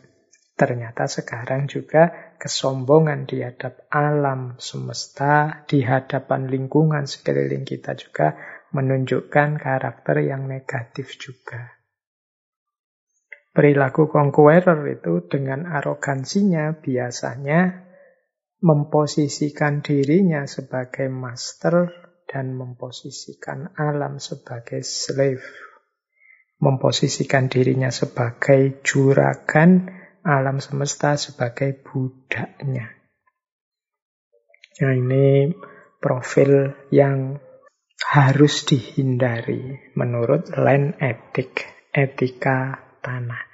Kita harus memposisikan diri kita seperti anggota biasa dari komunitas sekeliling kita. Makanya istilahnya plain member and citizen. Cirinya apa plain member and citizen itu? Yang pertama humility dan yang kedua respect. Humility itu kerendahan hati, respect itu penghormatan. Jadi lawannya arogan itu humility, tidak merasa sombong, tidak merasa yang paling tinggi, yang paling jago, yang paling dahsyat, enggak. Kita ini sama, wong kita itu juga banyak butuh alam. Kalau alam mogok memberi kita fasilitas-fasilitas untuk hidup, ya kita mungkin selesai juga jadi manusia dalam hidup kita. Kalau air tidak mau lagi menyuplai hidup kita, kalau udara demo tidak mau lagi mendukung hidup kita, bahkan kalau padi, tanaman tidak mau menyuplai hidup kita, ya wassalam kita sebagai manusia. Makanya sering saya bilang manusia itu tidak pantas untuk sombong. Jangankan kebutuhan pada manusia yang lain, kebutuhan pada makhluk-makhluk di luar manusia ternyata juga tinggi. Kita ini butuh air, kita ini butuh udara, kita butuh makanan, baik yang nabati maupun hewani. Berarti kita ini tidak sebesar yang kita bayangkan. Wong kita membutuhkan itu semua. Maka arogansi itu tidak pantas. Bukan template-nya manusia, bukan default-nya manusia. Makanya di banyak ayat, di banyak hadis selalu disebut betapa buruknya sikap arogan, sikap sombong. Malam ini ternyata juga sombong di hadapan alam itu menunjukkan juga kerendahan kita sebagai manusia. Harusnya kita ini respect dan menghargai alam. Wong kita butuh mereka. Ditinggal mereka kita tidak akan bisa hidup. Baik, jadi ini maksim kedua. Rumus pokok kedua. Rumus pokok yang pertama tadi, apa pun tindakan kita, ukurannya adalah integritas, stabilitas, dan keindahan lingkungan hidup. Rumus kedua adalah kita harus meninggalkan sikap sebagai conqueror, penakluk yang menjajah, menjadi plain member and citizen, menjadi anggota biasa yang setara di tengah komunitas kita. Eh, jadi pokoknya ini berarti yang disebut land etik itu. Oke, kita lanjutkan. Masih kuat ya? Ini sudah libur lama ini. Ini kalau saya genjot langsung ngaji dua jam, semoga tidak kaget ya. Karena biasanya kalau teman-teman memang sukanya ngambil yang pendek-pendek kan banyak itu di YouTube yang dipotongi pendek-pendek. Ya monggo saja, tapi ada baiknya secara bertahap meskipun tidak bisa langsung secara utuh mengikuti kajiannya didengarkan secara utuh sejak awal sampai akhir untuk menghindari salah paham-salah paham. Baik ya kalau memang sudah tidak kuat, ini sudah satu jam lebih saya bicara, ya boleh nanti di skip, besok dilanjutkan didengar lagi. Tapi saya akan tetap bicara sampai jatah Ya nanti kurang lebih dua jam. Ya semoga mungkin untuk yang pertama kurang-kurang dikit tidak apa-apa ya. Biar teman-teman tidak terlalu capek. Baik, saya lanjutkan. Nah, ada konsep yang terkenal sekali dari Aldo Leopold itu namanya land pyramid. Piramida tanah. Jadi ini istilahnya Leopold di lingkungan sekeliling kita itu kan ada banyak makhluk biotik maupun abiotik. Ini dia punya struktur yang bentuknya piramid. Bentuknya piramid itu berarti yang bawah lebih luas, yang atas lebih sedikit. Nah, ini ini mungkin memahaminya mudah lah, apalagi kalau teman-teman dulu pernah sekolah. Uh, di SD, SMP, SMA itu kan ada teori tentang rantai makanan. Rantai makanan itu ya nanti berarti piramida ini memang bisa dipahami sebagai rantai makanan kalau dibaca dari bawah. Makanya level yang paling bawah itu adalah tanah dan binatang-binatang yang ada di dalam tanah. Cacing dan kawan-kawan itu ada di bawah. Di atasnya sedikit itu tumbuh-tumbuhan yang mengalami fotosintesis. Di atasnya dikit itu pemangsa tumbuh-tumbuhan, ya termasuk belalang, burung, dan lain sebagainya. Kemudian di atasnya ada binatang pemangsa apa level sebelumnya yang memangsa binatang kecil seperti burung, belalang dan lain-lain. Misalnya ular, kata itu kan ada di atasnya. Dan yang paling atas itu adalah pemangsa yang paling tinggi, mungkin harimau, serigala dan lain-lain. Ini namanya land piramid. Ini persis sebenarnya seperti uh, rantai makanan yang dulu kita pelajari di sekolah-sekolah. Pelajaran apa sih dari land piramid ini? Land piramid ini mengajarkan kita bahwa di sekeliling lingkungan kita ini ada banyak bagian, ada banyak makhluk biotik maupun abiotik yang masing-masing punya perannya sendiri-sendiri. Ada yang bagian memberi, ada yang bagian mengolah, memanfaatkan, ada yang bagian memperbarui, ada yang bagian mengembangkan, dan lain sebagainya. Ini kalau dipotong di salah satu level, akan membahayakan bagi kelestarian lingkungan itu. Mesti merusak. Itu yang disebut tadi munculnya kekacauan, ketidakharmonisan, kemudian kehancuran semuanya. Kalau ini kacau urutannya, kacau level-levelnya, bahkan ada level yang hilang. Nah, jadi ini namanya land pyramid. Misalnya bagian paling bawah misalnya cacing dan kawan-kawan hilang, ya nanti kita akan kesulitan mungkin binatang yang konsumsinya cacing atau pembusukan yang dilakukan oleh cacing di dalam tanah tidak berfungsi. Oh, itu juga mengacaukan ekosistem. Tumbuhan juga begitu. Kalau terbasmi habis, yuk kita akan merasakan betapa kacaunya ekosistem. Atau binatang level pertama. Kadang-kadang kita ini kan sukanya agak ekstrim. Binatang pengganggu dianggap ngerusui kita, wong kita dirusui sedikit saja, kita membasminya seperti orang kalap itu kayak kita kalau seperti pepatah itu kan mem, membunuh lalat dengan kapak. Oh, itu kan terlalu besar alatnya, akhirnya hancur semua sak meja-mejanya. Maunya ngeracun tikus satu, akhirnya mati semua sak kucing-kucingnya, sak ayam-ayamnya. Itu kan kita ndak hati-hati. Maunya agar padi kita terpelihara, kita racuni semuanya, akhirnya habislah sak burung-burungnya, sak ular-ularnya, sak tikus-tikusnya, semuanya nanti pada saatnya kita yang rugi. Ini yang dikhawatirkan oleh Leopold. Bahkan Leopold ini untuk binatang paling buas sekalipun itu ada fungsinya yang dia mainkan dalam community. Ketika mangsa-mangsanya yang di bawah hilang, ya jangan heran nanti akhirnya gajah masuk kampung.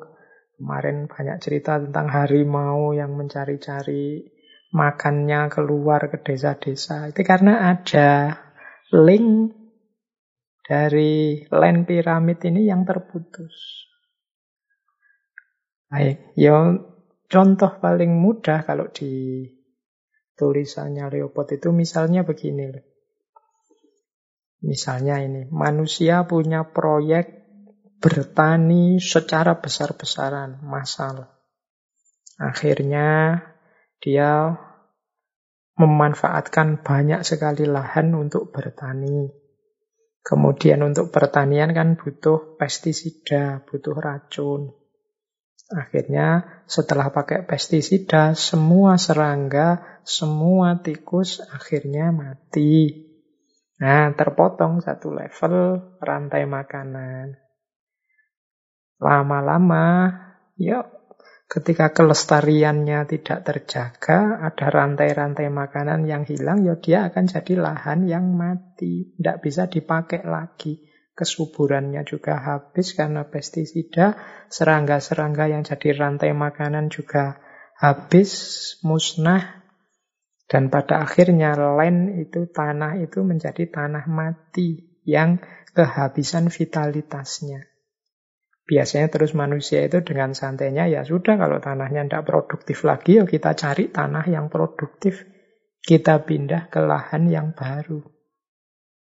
Itu kita dengan santainya begitu, kita tidak sadar sudah melakukan banyak kerusakan. Sehingga tambah lama, tambah banyak kerusakan, ya ketika terjadi musibah, wabah, bencana, kita tidak sadar sebenarnya mungkin itu memang kelakuan kita sendiri. Ini kan sudah diramalkan oleh Al-Quran itu kan. Zuharul fasadu fil barri wal bahri bima kasabat aidinas. Ini kalau tidak salah surat Rum ayat 41. Sungguh telah nampak kerusakan di daratan maupun di lautan karena kelakuan manusia. Karena apa yang diperbuat oleh manusia. Liyudhikohum ba'dalladhi amilu la'alahum yarji'un. Untuk biar mereka merasakan sebagian dari yang mereka lakukan, la'allahum yarji'un. Semoga mereka kembali ke jalan yang benar. Ini sebenarnya ayat ini penting loh kita baca hari ini. Tidak hanya bagian doharul fasadunya, tapi bagian liyudhi kohum ba'dalladhi aminu. Supaya mereka merasakan sebagian apa yang selama ini mereka rasakan. Siapa tahu jangan-jangan berbagai wabah, berbagai musibah yang kali ini kita rasakan itu bagian dari liyudhikohum ba'dolladhi aminu. Allah sedang menunjukkan pada kita nih, rasakanlah kelakuanmu selama ini, rasakanlah buah dari perbuatanmu selama ini. Satu-satunya jalan adalah kata yang terakhir dari ayat ini. La'allahum yarji'un. Semoga mereka kembali. Kembali maksudnya kembali ke jalan yang benar selama ini kita merusak, selama ini kita mengacaukan. Ayo kita balik ke yang benar.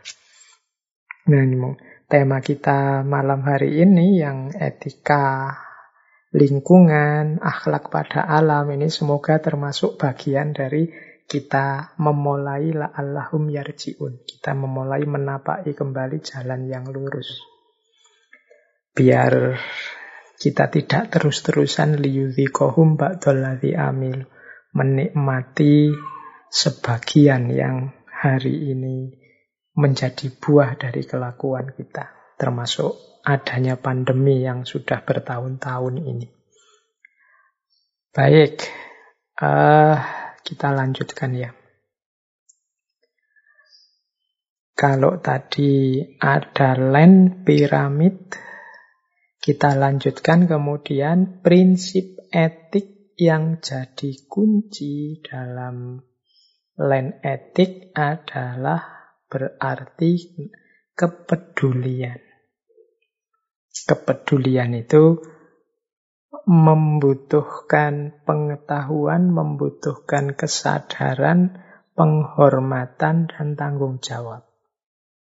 Kepedulian terhadap alam berarti membutuhkan pemahaman kita tentang bagaimana alam agar lestari, bagaimana biar dia tidak musnah, tidak kacau, tidak rusak.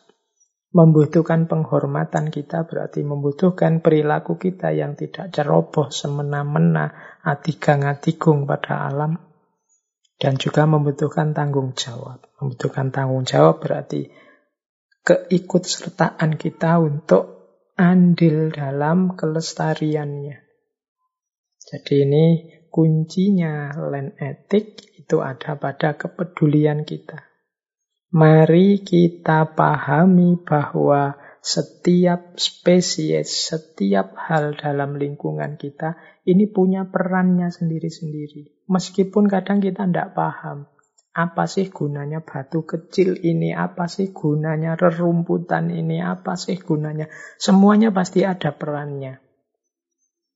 Kita harus banyak belajar tentang itu sehingga seandainya pun mungkin ada yang harus kita singkirkan, ada yang harus kita sisihkan, itu kita ngerti benar, kelestariannya tetap terjaga, harmoni di ekosistem itu tidak terganggu. Jadi itu kunci yang pertama itu. Kunci yang kedua, yang menunjukkan kepedulian adalah mari kita tidak selalu, ini katanya Leopold, menghitung sesuatu dari untung tidaknya kita. Jadi melakukan sesuatu dari kita dapat apa laba kalau itu ekonomi atau rugi. Kata Leopold, banyak hal dalam ekosistem itu yang secara langsung tidak ada nilai ekonominya untuk kita. Tidak ada keuntungannya untuk kita. Misalnya tanaman yang liar atau kicauan burung itu kan katanya Leopold.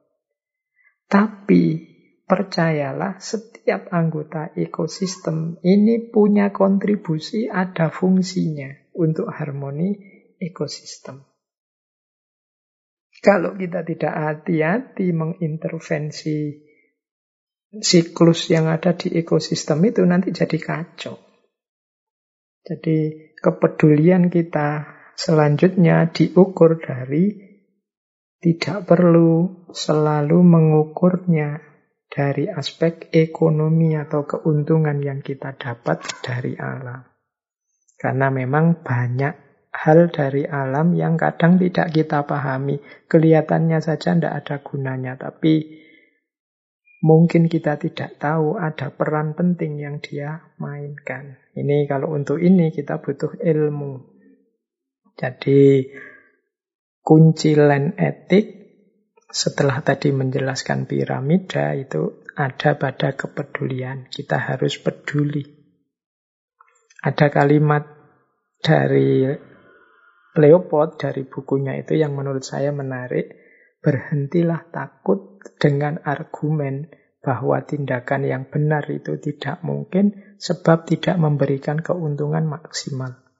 Atau bahwa tindakan yang salah itu bisa dimaafkan sebab menguntungkan. Kita ini selalu dihantui oleh untung dan tidak untung ketika memikirkan sesuatu ketika akan melakukan sesuatu. Bahkan ada orang yang punya pandangan melakukan yang salah itu bisa dimaklumi asal menguntungkan.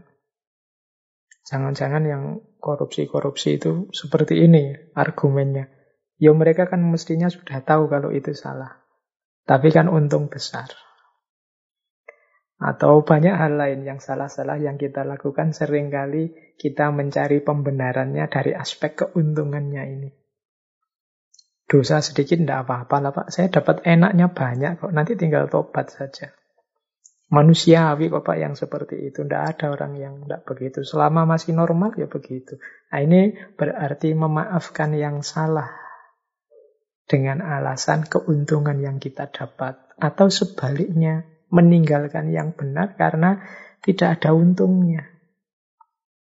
Pak capek-capek memelihara alam dapat apa saya? Oh saya itu butuh ini, butuh itu. Tidak ada hubungannya dengan saya, urusan alam ini. Nah, ini argumen untung rugi ini sebenarnya kalau dalam filsafat itu sering kita sebut argumen pragmatis. Segala sesuatu dilihat keuntungannya untuk kita. Nah, kata Leopold, yuk berhenti untuk takut melakukan kebenaran karena kita anggap itu tidak menguntungkan. Dan mari berhenti untuk memaafkan kesalahan karena kita anggap itu menguntungkan. Berarti apa? Ayo melakukan segala sesuatu tidak hanya dengan pertimbangan untung rugi.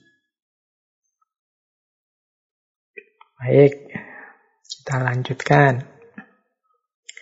Nah, dilanjutkan.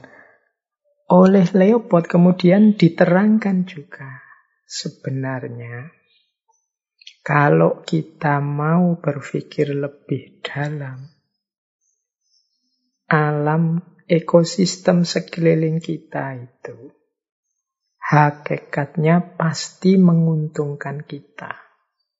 Kalau dia harmonis, kalau dia terjaga kelestariannya. Ini yang oleh Leopold disebut instrumental value. Mengapa? Karena kelestarian ekosistem itu berarti menjaga seluruh komunitas yang ada di dalamnya. komunitas yang ada di dalamnya itu ya termasuk kita manusia. Berarti kalau kita ikut andil melestarikan alam, menjaga ekosistem lingkungan sekeliling kita, itu sama saja kita sedang melestarikan, menjamin kebutuhan dan kepentingan kita sebagai satu komunitas. Menghancurkan tanah kita dan segala apa yang ada dalam komunitas itu sama saja menghancurkan diri kita sendiri. Karena kita ada di dalamnya, kita kita keluarganya, kita anggotanya. Jadi ini logika sederhana sebenarnya. Tadi kan kita disebut anggota dari komunitas ekosistem di sekeliling kita. Kalau ekosistemnya rusak, itu kan seperti rumah kita, wadah kita yang rusak. Yuk otomatis kita akan jatuh ikut rusak. Jadi logika sederhananya itu. Inilah yang dimaksud oleh Leopold sebagai instrumental value. Instrumental value itu berarti nilai instrumentalnya. Jadi nilai yang bisa kita pegangi sebagai alat kita untuk melestarikan alam. Namanya nilai instrumental. Jadi ini jadi kunci kita. Jadi kalau tadi kan kita dipaksa untuk peduli. Ya, kita harus peduli. Jangan ngitung-ngitung materi untung rugi ya. Ya, tapi sebenarnya kalau kita mau berpikir mendalam, lestarinya ekosistem, lestarinya lingkungan itu pasti menguntungkan kita. Kok banyak yang tidak sadar ya Pak? Ini sebenarnya logikanya sesederhana itu. Iya, mengapa begitu? Karena kita selalu mengukur keuntungan itu di dalam bentuk ekonomi, dalam bentuk nilai uangnya. Sehingga keuntungan-keuntungan yang tidak bernilai uang itu sering lupa kita syukuri, sering lupa kita perhatikan. Jadi kita dapat hadiah uang sekian juta itu senengnya luar biasa. Tapi kita dapat hadiah kesehatan yang mungkin nilainya jauh lebih tinggi dari hadiah uang tadi. Kita tidak pernah mensyukuri itu, kita anggap biasa saja. Kita terbiasa mengukur nilai untung itu dari nilai ekonomi atau nilai uangnya. Termasuk aspek alam dan lingkungan ini tadi. Karena kita tidak dapat uang, ya kita menganggapnya tidak terlalu penting. Meskipun jelas itu menguntungkan secara logis sederhana untuk memahaminya. Nah, baik, saya lanjutkan. Ini biar nanti kita dapat lebih banyak wawasan baru dari Aldo Leopold ini. Selanjutnya, Leopold ini juga menjelaskan, ya kita melestarikan alam, menghormati alam dengan cara land etik tadi caranya. Tapi jangan lupa, land etik ini bukan berarti menghalangi kita dari mengubah, menata, menggunakan semua sumber daya alam yang ada di sekeliling kita. Bukan berarti terus, oh kalau begitu semua didiamkan saja Pak. Tidak usah kita manfaatkan Pak, tidak usah kita tata, tidak usah kita pakai, tidak begitu. Jadi ya tetap kita optimalkan, kita manfaatkan sesuai kebutuhan kita. Apakah itu tanah, air, tanaman, binatang. Tapi sambil kita perhatikan hak-hak dari tanah, air, tanaman, dan binatang itu agar tetap alami dan lestari. Alami itu dari aspek kualitasnya, lestari dari aspek kontinuitasnya biar dia tidak habis, biar dia selalu ada. Jadi land ethic tidak menghalangi pengubahan, penataan maupun penggunaan terhadap sumber daya yang dibutuhkan. Baik itu tanah, air, tanaman, binatang, atau semuanya. namun menegaskan hak dari semua anggota komunitas tadi untuk tetap hidup ada secara alamiah. Jadi kita manfaatkan Wong itu fasilitas yang diberikan oleh Allah untuk manusia, tapi kita kenal batasnya, kita ngerti cara menggunakannya sehingga kualitas alaminya terjaga dan dia tetap lestari. Sehingga sampai nanti anak cucu kita masih bisa memanfaatkannya.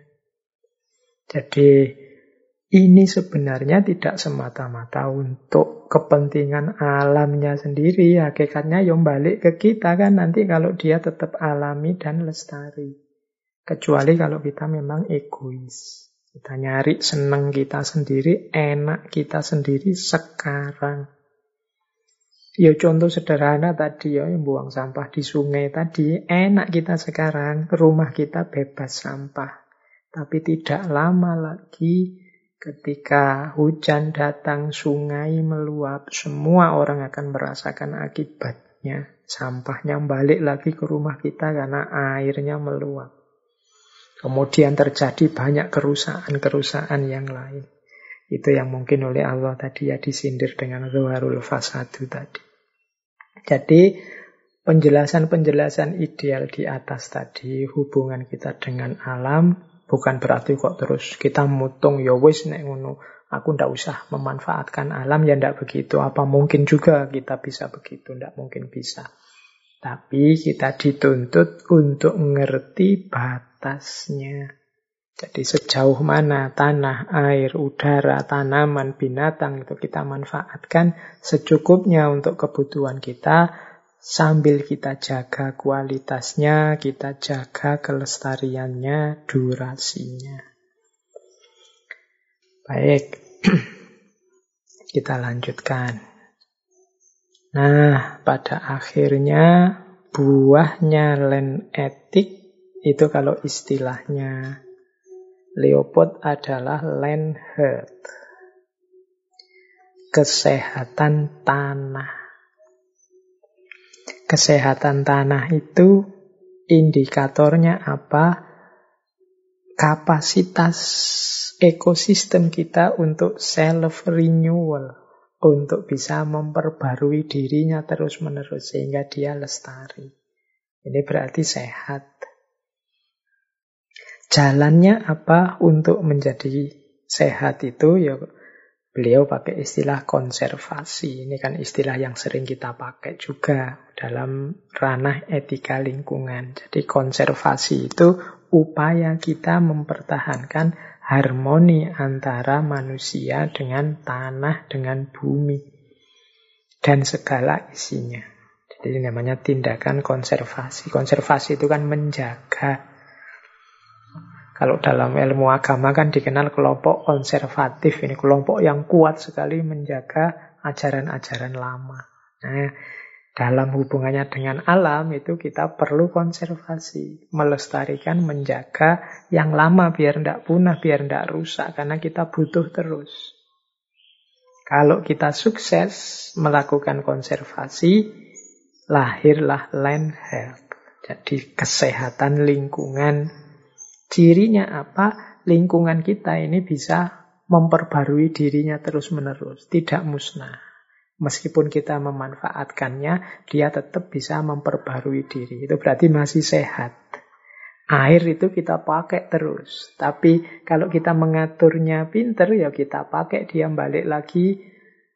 Dia masuk ke bumi jadi air kotor bekas pakai kita, tapi nanti dia balik lagi ke kita dalam bentuk air bersih dengan mekanismenya sendiri. Itu berarti dia mampu self-renewal.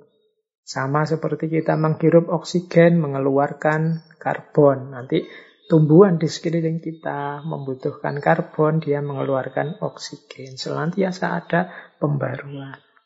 Nanti sampah yang terkontrol yang kita buang diuraikan, kemudian nanti menjadi berperan dalam kesuburan tanahnya, nanti berperan dalam kesuburan tanamannya, dan seterusnya. Ini namanya kemampuan lingkungan untuk self-renewal. menjadi bukti kesehatan lingkungan.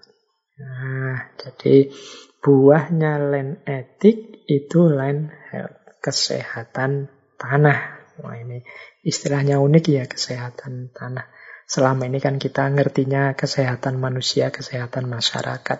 Ternyata ekosistem kita, tanah, lahan, lingkungan kita juga harus dijaga kesehatannya. Nah, kita lanjutkan secara etik maka kemudian muncul karena ini land etik, land conservation pyramid, piramida konservasi.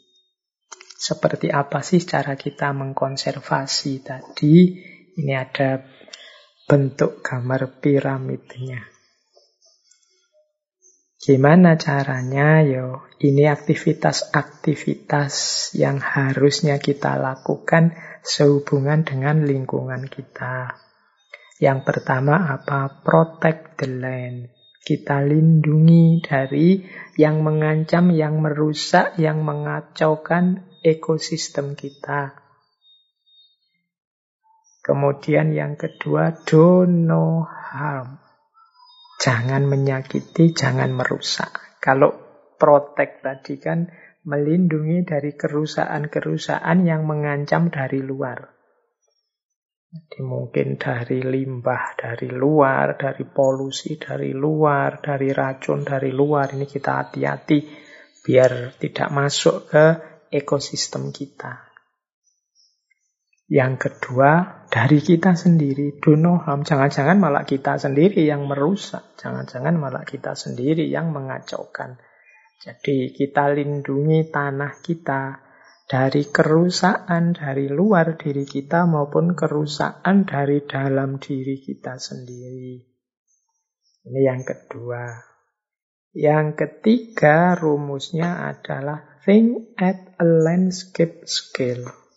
Berpikirlah dengan skala landscape. Wah, landscape ini meluas, melebar. Ya, kalau teman-teman main laptop itu kan ada model kalau sedang ngetik itu kalau yang potret itu kan yang berdiri, yang landscape itu yang tidur. Landscape itu berarti meluas. Think at a landscape scale berarti yuk tidak hanya memikirkan diri kita, tapi semuanya di sekeliling kita juga kita pikirkan. Kiri kanan kita dalam ekosistem juga kita pikirkan. Kemudian naik lagi satu level manage as informed by history. Mari kita mengatur, menata dengan cara belajar Selain lewat ilmu, juga lewat sejarah. Dalam sejarah ini kan sering kali ada cerita-cerita, informasi-informasi tentang bagaimana terjadinya kerusakan alam, bagaimana kehancuran masyarakat yang dulu karena ketidakseimbangan alam dan lain sebagainya. Jadi ini jangan dicuekin, tapi jadi bahan kita untuk belajar. Jadi manage as informed by history. Belajar dari sejarah kita. Semoga tidak mengulangi lagi kesalahan-kesalahan yang dulu pernah terjadi dalam sejarah, khususnya sehubungan dengan konservasi pemeliharaan ekosistem. Dan yang terakhir, bagian dari perilaku akhlak kita terhadap alam itu ya kita harus mau senantiasa mengevaluasi tindakan-tindakan kita. Apakah seperti tadi dia mendukung melestarikan integritas, kemudian stabilitas, kemudian keindahan ekosistem kita atau justru sebaliknya. Jadi orang yang mau melakukan evaluasi kalau dalam agama namanya muhasabah itu menunjukkan dia orang yang tidak sombong, masih merasa dirinya tidak sempurna, masih merasa banyak hal harus dia perbaiki. Ini menunjukkan jiwanya masih jiwa yang terbuka terhadap kebaikan dan perbaikan. Jadi inilah land conservation pyramid. Jadi untuk melakukan konservasi itu ya tidak harus menunggu lembaga-lembaga atau menunggu biaya. Bisa kita awali dari diri kita dan lingkungan kita sendiri, dari rumah kita paling kecil tidak masalah. Dan land etik itu diterapkan oleh semuanya sesuai dengan lingkungannya masing-masing.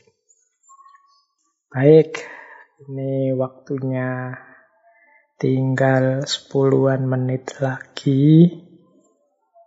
Ini saya tutup dengan beberapa quotes.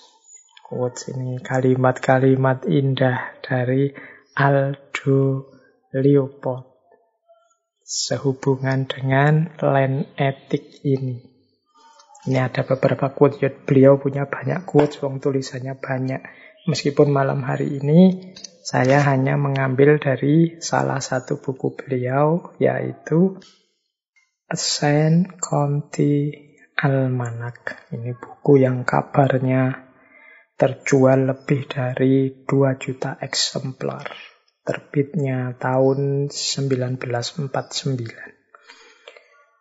Nah, ada beberapa quote yang saya ambil, misalnya ini. Man always kills the thing he loves. And so we the pioneers have killed our wilderness. Manusia itu selalu membunuh sesuatu yang dia cintai. And so we the pioneers. Dan seperti itulah kita, para pelopor, para pionir ini telah membunuh our wilderness. Wilderness itu berarti alam liar di sekeliling kita. Alam yang alami di sekeliling kita. Jadi kita ini sering menyatakan mencintai alam, mencintai lingkungan, tapi perilaku kita secara tidak sadar justru membunuh yang kita cintai. Kadang-kadang kita kan begini. Jadi perilaku kita itu justru menghancurkan yang kita cintai. Mungkin dengan terlalu posesif, dengan terlalu memanjakannya, atau dengan terlalu apa menyiksanya dengan keinginan-keinginan kita. Akhirnya yang kita cintai mati. Sama dengan kecintaan kita terhadap alam, kita bilangnya cinta, tapi kelakuan kita justru menghancurkannya, membunuhnya. Man always kills the thing he loves. Manusia itu punya kecenderungan membunuh apa yang dia cintai. Nah, ini ini filosofinya nanti dalam sebenarnya tidak ada hubungan, tidak hanya berhubungan dengan alam, dengan apa pun. Kadang-kadang perilaku kita ini justru merusak yang kita cintai. Dengan cinta kita mungkin yang tidak emosional, eh yang tidak rasional, yang hanya emosional, yang hanya menuruti ego, keinginan pribadi. Akhirnya justru keinginan kita meninggikan yang kita cintai, hasilnya adalah menghancurkan yang kita cintai, termasuk sehubungan dengan alam ini. Nah, yang kedua ini menarik saya ambil sehubungan dengan pelestarian hubungannya dengan pertanian. Beliau menyatakan begini, ada dua bahaya dengan tidak memiliki lahan pertanian sendiri. Pertama, menganggap bahwa sarapan kita itu berasal dari pedagang. Dan yang kedua, menganggap bahwa panas itu hanya berasal dari perapian. Ini sebenarnya unik. Jadi katanya Leopold, hari ini itu kan banyak orang yang tidak tahu dengan pertanian. Orang yang tidak peduli dengan pertanian. Bahkan bisa dihitung dengan jari, termasuk teman-teman malam hari ini yang ikut ngaji filsafat. Masih adakah yang bercita-cita menjadi petani? Mungkin bisa dihitung dengan jari. Katanya Leopold, dengan lupanya orang, tidak tertariknya orang, dengan dunia pertanian sehingga mereka tidak ngerti, tidak punya tanah pertanian, kuatirnya Nanti orang-orang menganggap anak cucu kita punya pandangan bahwa makanan itu sumbernya adalah dari toko, dari pedagang, dari warung. Dia tidak ngerti bahwa sumber yang dia makan itu awalnya ya dari pertanian. Tapi mungkin anak-anak kita ngertinya ya makanan itu sumbernya dari warung, dari toko. Mungkin mereka juga nanti ngertinya panas itu ya asalnya dari perapian. Ya, perapian kalau di barat ya kan ada kalau sedang musim dingin itu ada perapian. Mereka tidak ngerti bahwa para petani itu berpanas-panas juga saat mereka menanam padi atau tanaman yang lain. Jadi karena mereka tidak pernah kena matahari, apalagi hari ini anak-anak kita pegangannya cuma HP, tidak ngerti sawah. Bahkan yang namanya sawah itu kan hari ini jadi tempat rekreasi rekreasinya ke sawah. Padahal dulu bapaknya, kakek neneknya itu ke sawah itu yo kerja bukan rekreasi. Sekarang jadi rekreasi. Nah, lama-lama mungkin ya mereka akan menganggap makan itu dari warung dan panas itu ya adanya di selimut atau di perapian. Ini dua bahaya kita kalau kehilangan lahan pertanian. Hari ini kan perlahan-lahan tempatnya orang bertani sawah-sawah itu makin lama makin menyusut, makin menyempit.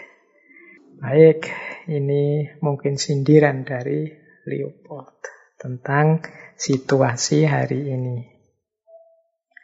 Nah, ini ada sindiran yang lain dari Leopold. To those devoid of imagination, a blank place on the map is a useless was. To others, the most valuable part. Bagi orang-orang tertentu yang tidak memiliki imajinasi. Satu tempat kosong yang ada di peta itu disebut sebagai tempat yang tidak ada gunanya. Tapi bagi yang lain yang ngerti, yang paham, yang ilmunya dalam, justru tempat itu adalah the most valuable part.